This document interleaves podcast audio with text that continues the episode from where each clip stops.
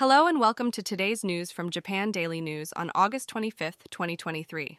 In today's news, temperatures are set to rise across the country, with dangerous heat waves expected in several regions. Niigata, Fukushima, Yamagata, and Akita prefectures are forecasted to reach a scorching 38 degrees Celsius. Even in Tokyo's city center, temperatures are expected to reach 35 degrees Celsius. It is advised to stay hydrated and take precautions against heat stroke. Moving on to our next story, in a case dating back eight years, a British national is appealing his extradition to Japan in a 100 million yen jewelry theft case. The British court has ruled against his extradition, but local prosecutors have filed an appeal in response to the Japanese government's request. Now, let's turn our attention to the Fukushima Daiichi nuclear power plant. Following the government's decision, Tokyo Electric Power Company has begun releasing diluted treated water containing tritium and other radioactive substances into the sea.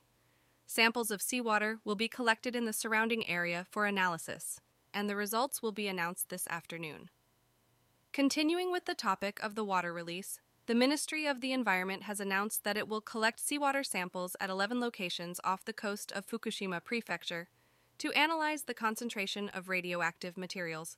The analysis results are scheduled to be released on the morning of the 27th. In other news, a cargo ship registered in Japan and a Liberian flagged cargo ship collided in the Kii Strait off the coast of Wakayama Prefecture late last night.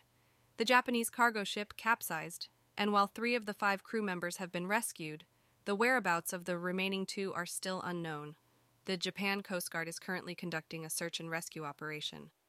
Lastly, a typhoon named Typhoon 10 has formed in the vicinity of Minamitori Island early this morning. There is a possibility that it will approach the Izu Islands around the evening of the 27th. Please stay updated on the latest information regarding the typhoon. And now for the weather. Today in Tokyo, the weather will be partly cloudy with a high of 28 degrees Celsius and a low of 27 degrees Celsius. And that's all for today's news. Thanks for listening to Japan Daily News.